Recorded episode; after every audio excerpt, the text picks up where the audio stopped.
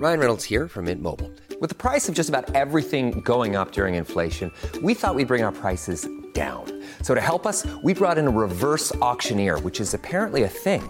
Mint Mobile unlimited premium wireless. Ready to get 30, 30, bit to get 30, bit to get 20, 20, 20, bit to get 20, 20, bit to get 15, 15, 15, 15 just 15 bucks a month. So, Give it a try at mintmobile.com/switch. slash $45 upfront for three months plus taxes and fees. Promo rate for new customers for limited time. Unlimited more than 40 gigabytes per month. Slows. Full terms at mintmobile.com.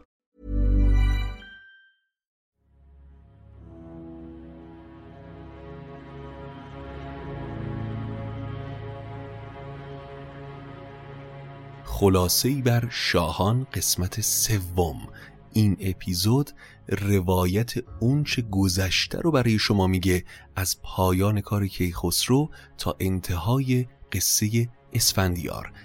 اگر قسمت های 48 و 47 شاهنامه یعنی خلاصه ای بر شاهان یک و دو رو گوش نکردید اول اونها رو گوش بکنید و بعد بیاید سراغ این اپیزود.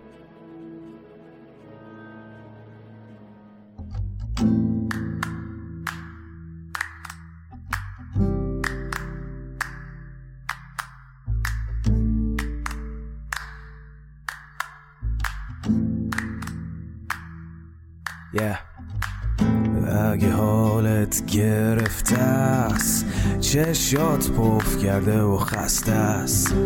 پاشو چای دم کن کیک تو فرن بشین و گوش کن به داستان این و فن.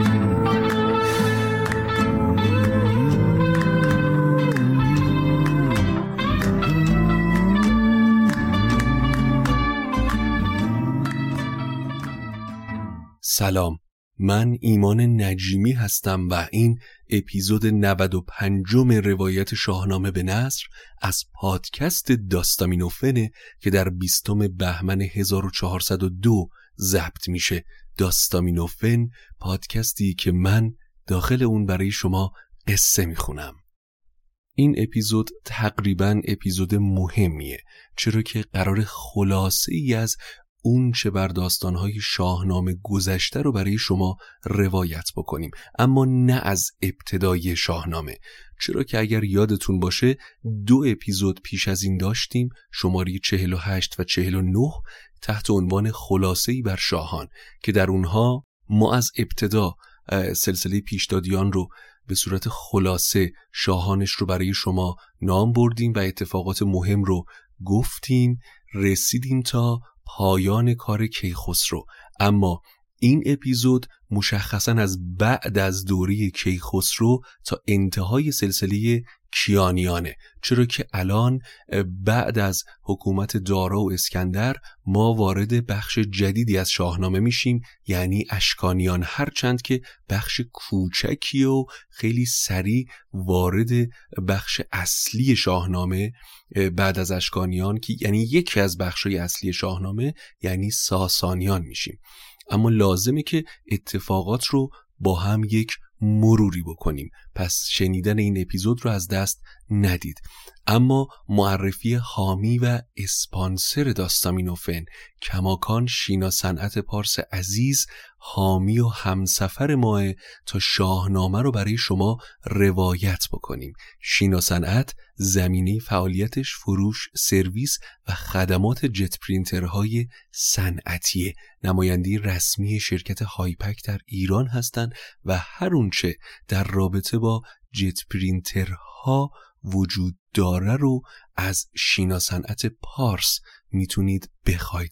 با کارخانجات خوشنام بسیار زیادی فعالیت کردند و مهمتر از همه اینها دقدق مند بودن و یار و یاور ما برای روایت شاهنامه. بیش از این حرف نمی‌زنم و از شما دعوت می‌کنم تا به اپیزود 95 گوش کنید.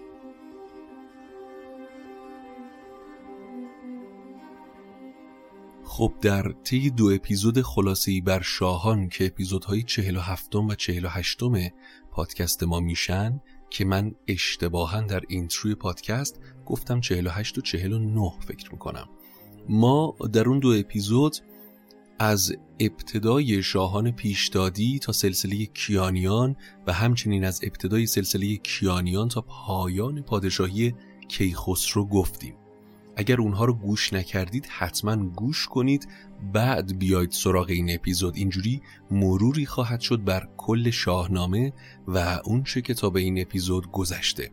اما در شماره سوم از اپیزود خلاصه‌ای بر شاهان به بعد از کیخسرو و پایان بخش پهلوانی و شروع بخش تاریخی شاهنامه می‌پردازیم. وقتی کیخسرو پادشاهی که به خواست خودش پا به دنیای مینوی گذاشت تصمیم گرفت تا پا به کوه بگذار و از این دنیا بره حرف و حدیث برای جانشینیش کم نبود و خانواده های پرقدرت اون زمان از قبیل خاندان سام یعنی زال و رستم که بزرگان منطقه سیستان بودن گودرز و خاندانش توس فرزند نوزر که شاهزاده هم بود و حتی فریبرز پسر کیکاووس نفوذ زیادی در ایران داشتند. اینها کسانی بودند که انتظار می‌رفت در مسند پادشاهی قرار بگیرند. اما کیخسرو انتخاب عجیب و جالبی کرد و لهراسپ رو جانشین خودش کرد. همه بزرگان از این تصمیم در شگفت شدند چرا که انتظار می‌رفت کیخسرو شخصی رو که شناخته شده تر باشه برای پادشاهی انتخاب بکنه. یا سنت های موجود رو دنبال کنه اما تصمیم کیخسرو برای واگذاری قدرت به لهراسب نشون دهنده این موضوع بود که اون در انتخاب جانشینش بر اساس شایستگی و توانایی های فردی تصمیم گرفته نه صرفا روابط خانوادگی و انتظارات اجتماعی. اما این تصمیم کیخسرو نقطه عطفی بود بر تغییرات سنت های انتقال قدرت در دوران باستان. کیخسرو به زال و باقی پهلوانها ثابت کرد که لهراسب نژاد شاهی داره و وصیت کرد که بهش وفادار باشن شهریار جدید ایران در عدل و داد و پند و پیمان از کیخسرو هم فراتر رفت و کینه و طمع رو از دل این سرزمین پاک کرد و به آبادانی هرچه بیشتر ایران پرداخت. لهراسب در بلخ شهری زیبا و بازاری مثال زدنی بنا کرد. آتشکده بزرگ آذربرزین رو هم ساخت و به آبادی ایران کوشید. دو فرزند لهراسب یعنی گشتاسب و زریر پسرانی شایسته بودن اما این میون دو شاهزاده دیگه از نوادگان کیکاووس هستند که لهراسب به اونها توجه بیشتری داشت و نسبت به پسرانش با اونها نشست و برخواست بیشتری می‌کرد. درسته که لهراسب از نژاد هوشنگ پادشاه پیش دادی اما هوشنگ پادشاهی از گذشته های دوره و این توجه لهراسب به شاهزاده های خاندان کیکاووس منجر به دلخوری و رنجش یکی از فرزندانش یعنی گشتاسب شده بود که پسر مغروری هم بود.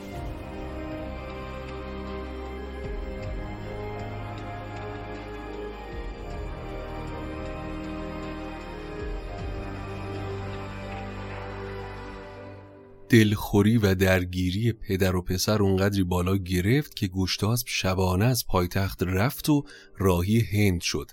زریر به دنبال برادر رفت و در نهایت اون رو پیدا کرد و با خواهش و وعده اون رو به پایتخت برگردوند. اما این آشتی و صلح پدر و پسر خیلی ماندگار نبود و گشتاسب دوباره از رفتار و بیتوجهی پدر نسبت به خودش رنجید و این بار راه روم رو در پیش گرفت گشتاسپ جوان در روم جویای کار بود اما اونقدر برز و بالای پهلوانان و اشراف سادگان در اون متجلی شده بود که به راحتی کار گیر نمی آورد اما در نهایت تونست با کمک مرد نیکی از خاندان فریدون سر و سامونی بگیره و یواش یواش پاش به کاخ قیصر روم باز بشه حالا حتما می‌پرسید چطور؟ خب پس گوش کنید تا بهتون بگم.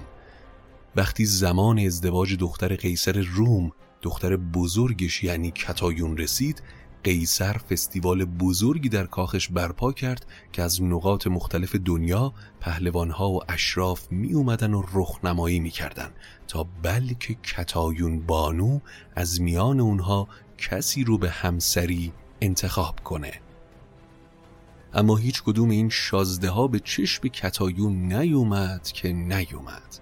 مدتی گذشت و قیصر دوباره انجمن بزرگتری به پا کرد تا مگر کتایون دل به جوانی بده و اون رو انتخاب کنه. از سوی دیگه هم کت خدای خردمند به گشتاسب گفت که دست از گوشه نشینی برداره و به اون انجمن بره تا سرش گرم بشه و بادی به کلش بخوره. اما کتایون خوابی دیده بود. که در اون خواب مردی بلند بالا شبیه به گشتاسب به سراغش میاد و با اون ازدواج می‌کنه. پس این شد که تاپ ها به میان جمعیت گذاشت و چشمش به گشتاسب خورد. یک دل نه صد دل عاشق شد و به باباش گفت یا این پسره یا من خودم و آره و اینا. داماد بیگانه و بی اصل و نسب مایه ننگ و سرفکندگی منه. اگر من سپارم به دو دخترم به ننگن درون پست گردد سرم. همو را و آن را که او برگزید به کاخن درون سر بباید برید.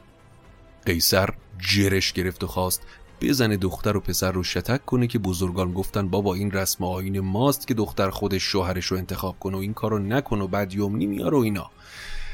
قیصرم که دید از پس وزه خانوم بر نمیاد کتایون رو به گشتاسب سپرد اما بدون هیچ گنج و مالی و گفت برید سی خودتون و اسم منم دیگه نیارید.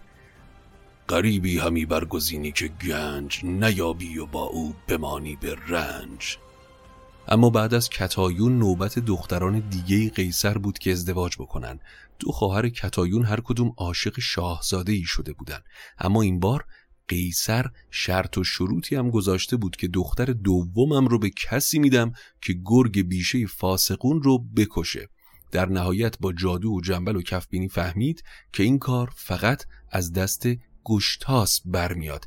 کی همین خواستگار تازه از راه رسیده؟ پس سراغ باجناقش رفت و گفت تو رو خدا گشتاسبم حسابی شاخ رفت تو جیبش و گرگ اجدا پیکر رو از پا در آورد و دندونهای گرگ رو به قنیمت برداشت و به خونه اومد اون دو جوون عاشق هم یعنی همین آقای میرین که خواستگار خواهر دوم بود و دختر دوم قیصر با هم ازدواج کردند. اما حالا نوبت به دختر سوم قیصر رسیده بود که رسیدن به اون هم شرط و شروطی داشت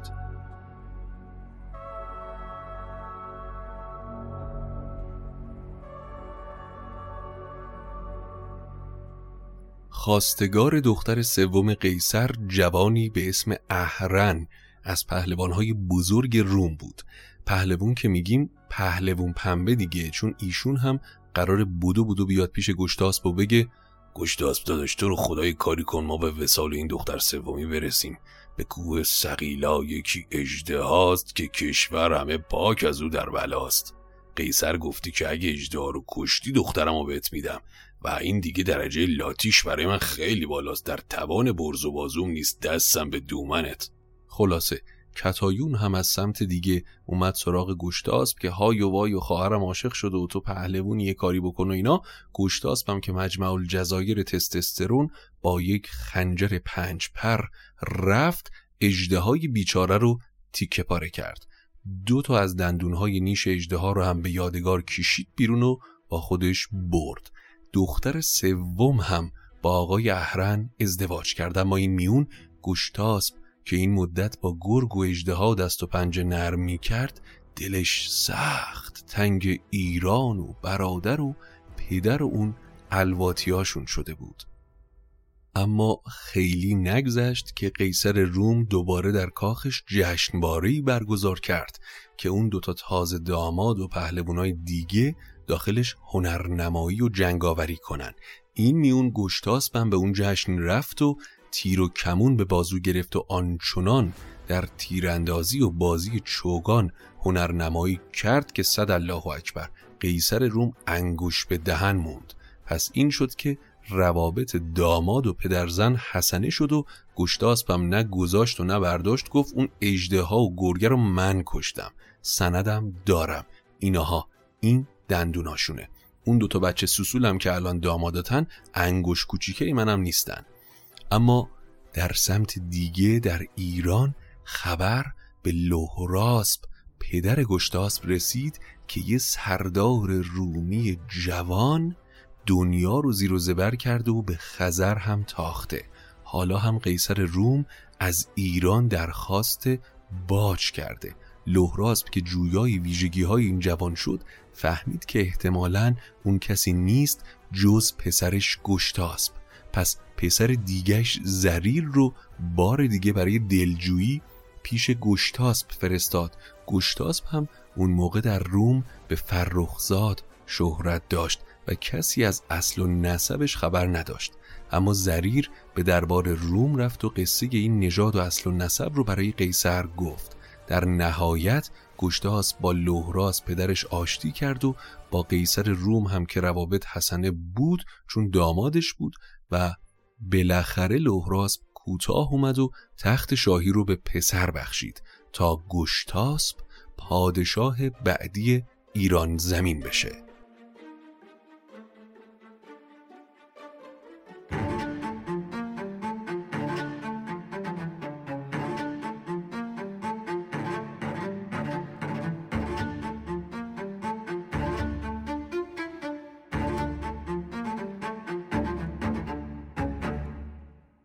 در شروع پادشاهی گشتاسب هزار بیت از دقیقی داریم که داشت شاهنامه رو می سرود که عمرش کفاف نداد و به دست غلامش کشته شد.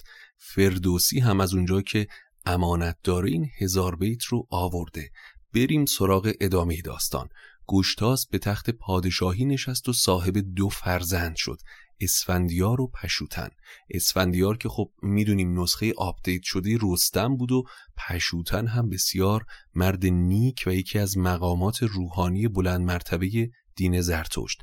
در اون موقع هم ارجاسب پادشاه توران زمین بود و این جنگ و کینه ایران و توران کماکان ادامه داشت.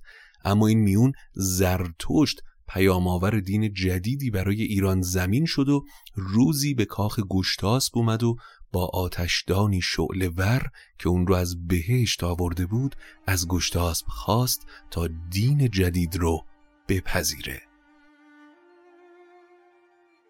مردم دین نو رو پذیرفتن و شهریار ایران هم فرمان داد تا بالای آتش زرتشت و جای عبادت مردمان گنبدی بسازن تا این نشانی عبادتگاه زرتشتیان باشه. آتشکده ای رو که زرتشت ساخت آتشی بدون دود داشت و میگن که شعله اون از هیزم و چوبهای معمولی نبوده. زرتشت مردی رو هم محافظ اون آتش کرد و خودش با دستان خودش درخت سروی رو به نشانه اینکه گوشتاسب دین یزدان یکدار و پذیرفته در کنار اون آتشکده کاشت. سالیان گذشت و اون سرو هر روز بزرگتر و بزرگتر می‌شد تا جایی که دور اون رو با کمند نمی‌شد اندازه گرفت. گشتاسب در کنار اون سرو خانه ساخت با چهل رش بلندی و چهل رش پهنا. ایوانی از طلا و زمینش همه از سیم و خاکش از انبر بعد هم فرمان داد تا نقش همه بزرگان پیشین رو بر دیوار کاخ بسازن. برو برنگارید جمشید را پرستند مر ماه و خورشید را. فریدونش را نیز با گاو سار بفرمود کردن بر آنجا نگار. این سرو بلند که نامش سرو کشمر بود نشانه بر دین بهی بود که زمان خلافت عباسیان بریدنش. در توران زمین ارجاس پادشاه توران وقتی از رو آوردن گشتاس به دین زرتشت با خبر شد نامه تهدیدآمیز به ایران فرستاد که اگر از راه و دین زرتشت بر نگردید به ایران حمله می‌کنیم و همه رو از دم تیغ میگذرونیم. به غیر از این مورد گفته بودیم که در اون دوره گشتاسب باجگذار توران بود و زرتشت وقتی بین مردم و پادشاه قدرتی پیدا کرد از گشتاسب خواست که باجگذار شاه توران نباشه چرا که تا پیش از این هم هیچ کدام شاهان ایران به توران باج ندادن و این هم یکی از دلایل اصلی تهدید ارجاسب برای حمله به ایران بود. اما گوشتاسب هم نامه‌ای به شاه توران نوشت و گفت که نیازی به زحمت شما نیست و ما خودمون به سمت توران لشکر خواهیم کشید. یادتون نره گفتیم این بخش اول پادشاهی گشتاسب قصه که دقیقی به نظم کشیده و فردوسی اون رو میان قصه خودش جا داده. پس نپرسید چرا یهو ایران باجگذار توران شد. سپاهیان ارجاسب دسته دسته وارد خاک ایران شدن. هر جا که رسیدن قارت کردن و خونه ها رو به آتش کشیدن. مدت زیادی نگذشت که به گشتاسب خبر رسید که سالار ترکان شهر به شهر ایران رو ویران می‌کنه و پیش میاد. اما پیش از اینکه دو سپاه به میدان جنگ بیان گشتاسب از وزیر خردمندش که پیشگو هم بود خواست تا در احوال آسمان نظر کنه و عاقبت این جنگ رو براش بگه. اما چیزی که شنید خوب نبود.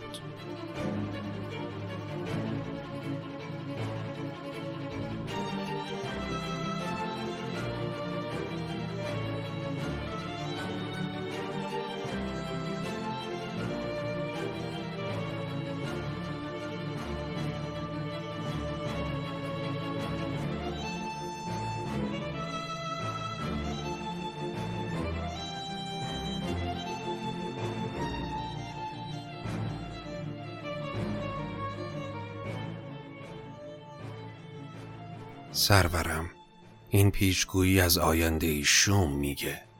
میدان جنگ سراسر خون میشه و من به چشم خودم پرپر شدن فرزندم و باقی پهلوانان رو دیدم. تورانی ها یک دست پسرم رو قطع می‌کنن اما با دندان درفش رو به نیش می‌کشه و با یک دست به جنگیدن ادامه میده تا در نهایت با تیری پسرم رو از پادر میارن. بعد از فرزند من بستور پسر زریر چون شیر مردی به میان تورانی ها میتازه. بعد از اون فرزند دیگه شما پا به میدان می‌گذاره اما سرانجام به دست تورانی ها کشته میشه. اما زریر برادر شما طاقتش از این همه کشته تاق میشه و به میان میدان میره. هیچ کس یارای میدان زریر را نداره. اما میان میدان چشمش به تن بیجان اردشیر میفته و قرار از دست میده. پس با کینه به سمت ارجاسب میتازه. بیدرفش هیلگر که یارای مقابله با زریر رو نداره از پشت با تیری زهرالود اون رو از پا در میاره. در ادامه دلشگر به جنگ گروهی بر هم آمیخته میشن.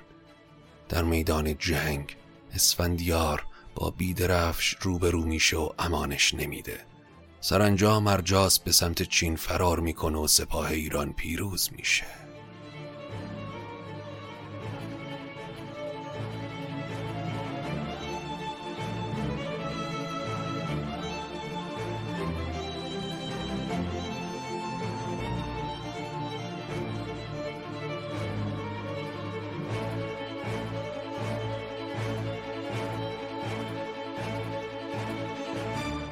گشتاس با شنیدن این راز بیهوش شد اما چاری برای فرار از تقدیر نبود و در نهایت با وجود پیروزی ایرانی ها این اتفاقات شوم صبح روز بعد اتفاق افتاد.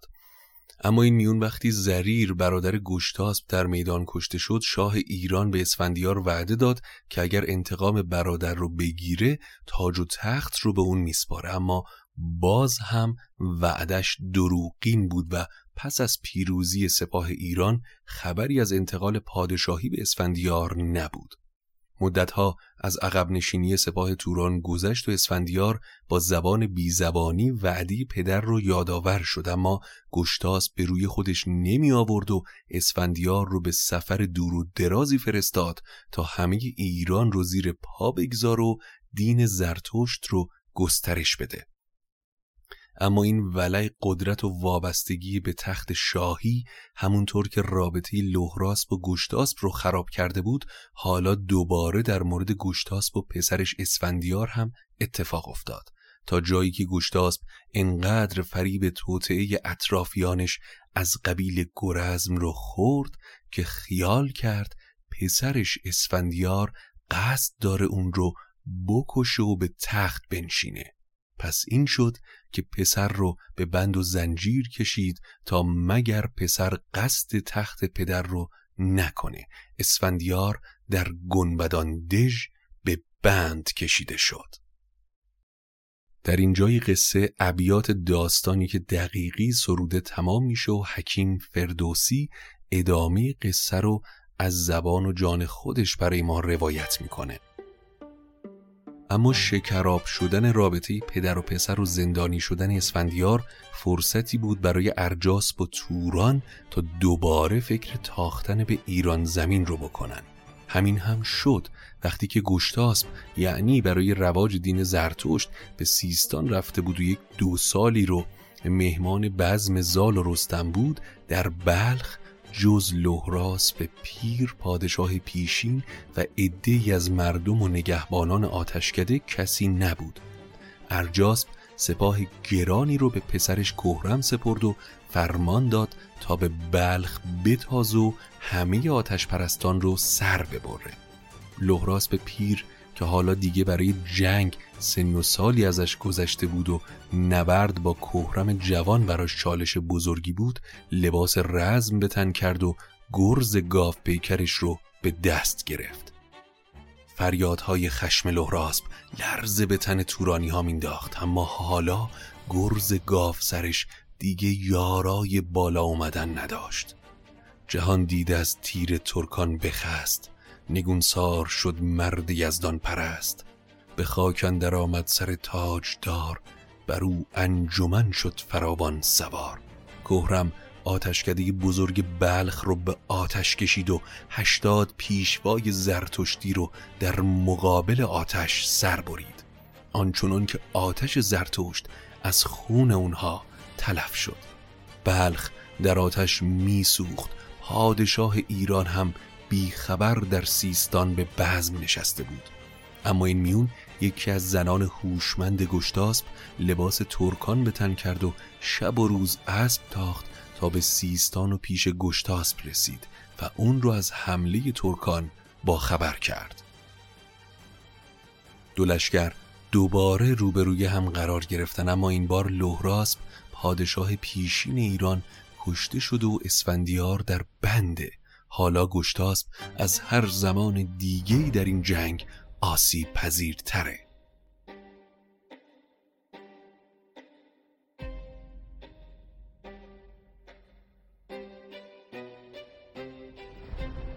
گشتاسب که کشته شدن پدر و پسرانش بیتاب و توانش کرده بود از رزمگاه روگردان شد و عقب نشینی کرد. کار به جایی رسید که گشتاسب و سپاهش در پس کوهی مخفی شدن و برای زنده ماندن مجبور شدن از اسبهاشون تغذیه کنند. گشتاسب خسته و ناامید از وزیرش جاماسب چاره کار خواست. چاره کار به دست اسفندیار پسرته که در بنده اگر اون دلاور را آزاد کنی و به کوه بیاد همه لشکر نجات پیدا می‌کنن. گشتاسب یک بار دیگه هم قول داد که اگر اسفندیار رو آزاد کنم و به کمک ایران زمین بیاد من تاج و تختم رو بهش میسپارم و از این عهد بر نمیگردم.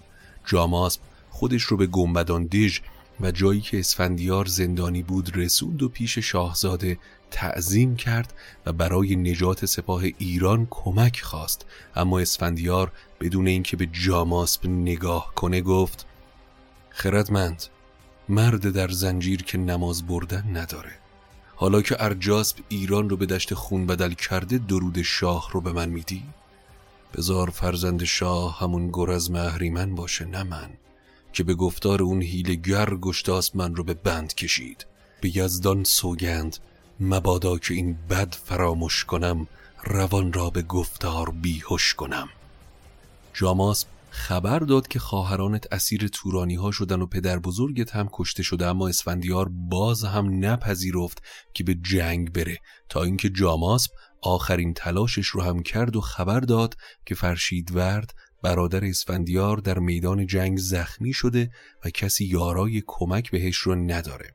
اسفندیار با شنیدن این خبر خونش به جوش اومد و زنجیر رو گسست و در شبی تیره در دژ گشوده شد و اسفندیار با تیغ هندی در دست به همراه پسرانش بهمن و آزرنوش و مهرنوش و راهبری جاماسب از دژ بیرون زدن و به سمت هامون تاختن.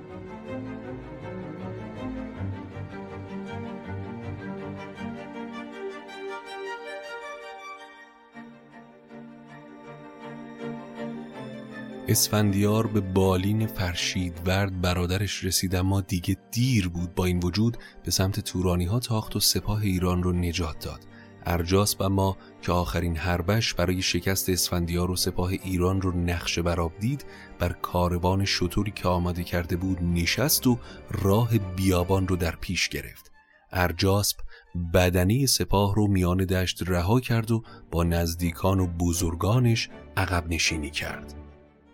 این میون گرگسار که یکی از جنگاوران تورانی بود اسیر اسفندیار شد و در ازای امان دادن پیشنهاد داد تا راه رسیدن به رویندژ و ارجاسپ رو به اسفندیار بده و این شروع قصه هفتخان اسفندیار شد. اما خواهران اسفندیار هم در رویندژ اسیر چنگ ارجاسپ بودند. پس گشتاسپ دوباره بر وعده پادشاهیش به اسفندیار تأکید کرد و از اون خواست تا خواهرانش رو آزاد کنه و ارجاسپ رو از میون برداره. اسفندیار راهی سفر هفت خانی شد که اگر یادتون باشه رستم هم چون این سفری داشت. اسفندیار با راهنمایی گرگسار که هر بار اون رو مست از می ناب می کرد تا مبادا بهش دروغ بگه خانها رو پشت سر میگذاشت از صد گرگ های عظیم و جسه شیران جفت سیمرغ اجدها زن جادوگر و برف و بوران گذشت تا در نهایت به خانه هفتم یعنی ارجاسب و روین دژ رسید. دژی با دیواری عظیم و شگفتانگیز که یک در در سمت ایران و در دیگهی در چین داره.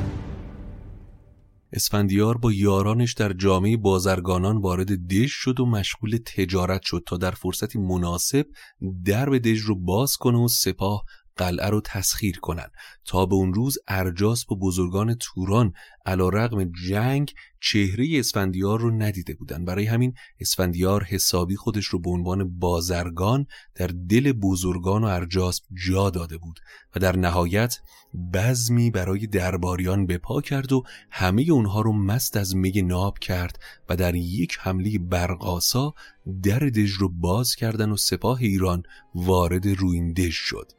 اسفندیار شاه توران رو کشت و خواهرانش بهافرید و همای رو نجات داد. بعد از اون هم نامه ای برای پدرش گشتاسب نوشت و شرح اون چه اتفاق افتاده بود و هاش رو باز گفت. اما گشتاسب که دوباره فکر این رو در سر داشت که از سپردن تاج و تخت به اسفندیار سر باز بزنه پسر رو نکوهش کرد و آزرد. اما اینکه گشتاسب این چونین با اسفندیار برخورد کرد خبر از رفتار دوبارش با پسر میده و اینکه به دنبال یک بهانه است تا به باقی بزرگان نشون بده که اسفندیار هنوز برای پادشاهی آماده نیست و من باید کماکان بر تخت باشم. چرا که پسر رو نکوهش کرد که تو به کین سی و هشت برادرتون نیا باید به همون میزان انتقام می‌گرفتی و این خون ریختن بیش از حد برای چی بود؟ تو شبیه شاهزادگان رفتار نکردی. بعد از رسیدن اسفندیار به پایتخت به میمنت این پیروزی بزمی در کاخ برگزار شد که در اون بزم پدر و پسر حسابی با گوشه و کنایه از خجالت هم در اومدن. شبانگاه اسفندیار مست و دلگیر از رفتار پدر در شب بزم پیش مادرش کتایون رفت و لب به شکایت باز کرد. مادر شهریار با من بد می‌کنه. تا به امروز بارها وعده تاج و تخت رو داده و من رو به میون جنگ و خطر فرستاده اما وقتی پیروز برمیگردم بدهدی می‌کنه. صبح که سر بزنه من حرفهای آخر رو با پدر میگم. و پیمانی رو که بسته ازش می‌خوام. اگر نپذیره به یزدان سوگند که بیکام او تاج بر سر نهم همه کشور ایرانیان را دهم. کتایون با شنیدن حرفهای پسر غم به دلش چنگ زد چرا که می‌دونست گشتاسب تاج و تخت رو به اسفندیار نمیده. گشتاس متوجه شد که فرزندش در فکر تاج و تخته جاماس به وزیر و ستاره شناس ها رو فرا خوند تا طالع و آینده پسر رو از اونها بپرسه.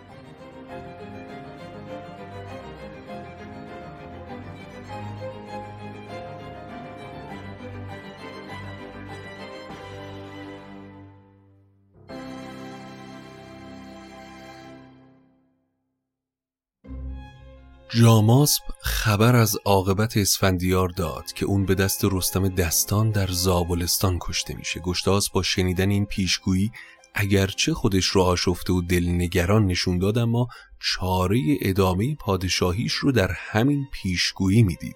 یعنی چی؟ یعنی تقابل رستم و اسفندیار. چرا که هیچ کس جز رستم نمی‌تونست اسفندیار رو از پا در بیاره. پس وقتی اسفندیار وفای عهد پدر درباره جانشینی رو طلب کرد گشتاز آخرین شرطش رو برای انتقال پادشاهی به اسفندیار مطرح کرد و اون گذشتن از رستم دستان بود. به این بهانه که وقتی کیخسرو لهراسب رو جانشین خودش کرده خاندان زال و شخص رستم که بندی کاووس و کیخسرو بودن به لهراسب بی حرمتی کردن و هیچ وقت واقعا اون و خاندانش رو برای پادشاهی ایران زمین به رسمیت نشناختن. پس اسفندیار معمور میشه که رستم رو با دست بسته به بارگاه شاه بیاره و خب می‌دونیم که رستم دستان هیچ وقت زیر بار همچین کاری نمیره. اما مهمتر از این دلایل ظاهری یکی از دلایل و نمادهای اصلی جنگ و تقابل رستم و اسفندیار تفاوت دینشونه. رستم خاندان زال به دین سنتی ایرانی پایبند بودند که بر اساس آین مذهب میترائیسم و دیگر باورهای کهن ایرانی پایریزی شده بود که تمرکز اصلیش هم بر طبیعت و نیروهایی مثل آب و آتش و خورشید بود. در مقابل اسفندیار و پدرش گشتاسب از پادشاهان مهمی بودند که به آین زرتشت گرویدن آین زرتشت هم تأکید زیادی بر دوگانگی نیک و بد روشنایی و تاریکی داشت. اهورامزدا رو به عنوان خدای برتر و اهریمن رو به عنوان نماد شر معرفی می کرد. این تفاوت دینی بین رستم و اسفندیار نه تنها نشان دهنده تنوع باورهای مذهبی در ایران باستانه بلکه به عنوان یک عنصر داستانی مهم در شاهنامه عمل می‌کنه به هر طریق رستم و اسفندیار با مکر و حیله های گشتاسب روبروی هم قرار می‌گیرن و بعد از چند بار تعارف و کشمکش هیچ کدوم از حرفشون بر نمیگردن و ناچار به جنگیدن میشن. هر دو پهلوان در جای دور از سپاه مشغول کشتی و رزم میشن اما در سمت دیگه دو سپاه با وجود تأکید رستم به نجنگیدن درگیر میشن و این میون دو تا از پسرهای اسفندیار هم کشته میشن. رستم اما در مقابل اسفندیار کاری از پیش نمی‌بره و به شدت زخمی میشه و هرچه می‌کنه در از پا در آوردن اسفندیار راه به جایی نمی‌بره. تا اینکه از زال پدرش درخواست کمک می‌کنه و زال هم تصمیم می‌گیره تا از سیمرغ درخواست راه چاره کنه.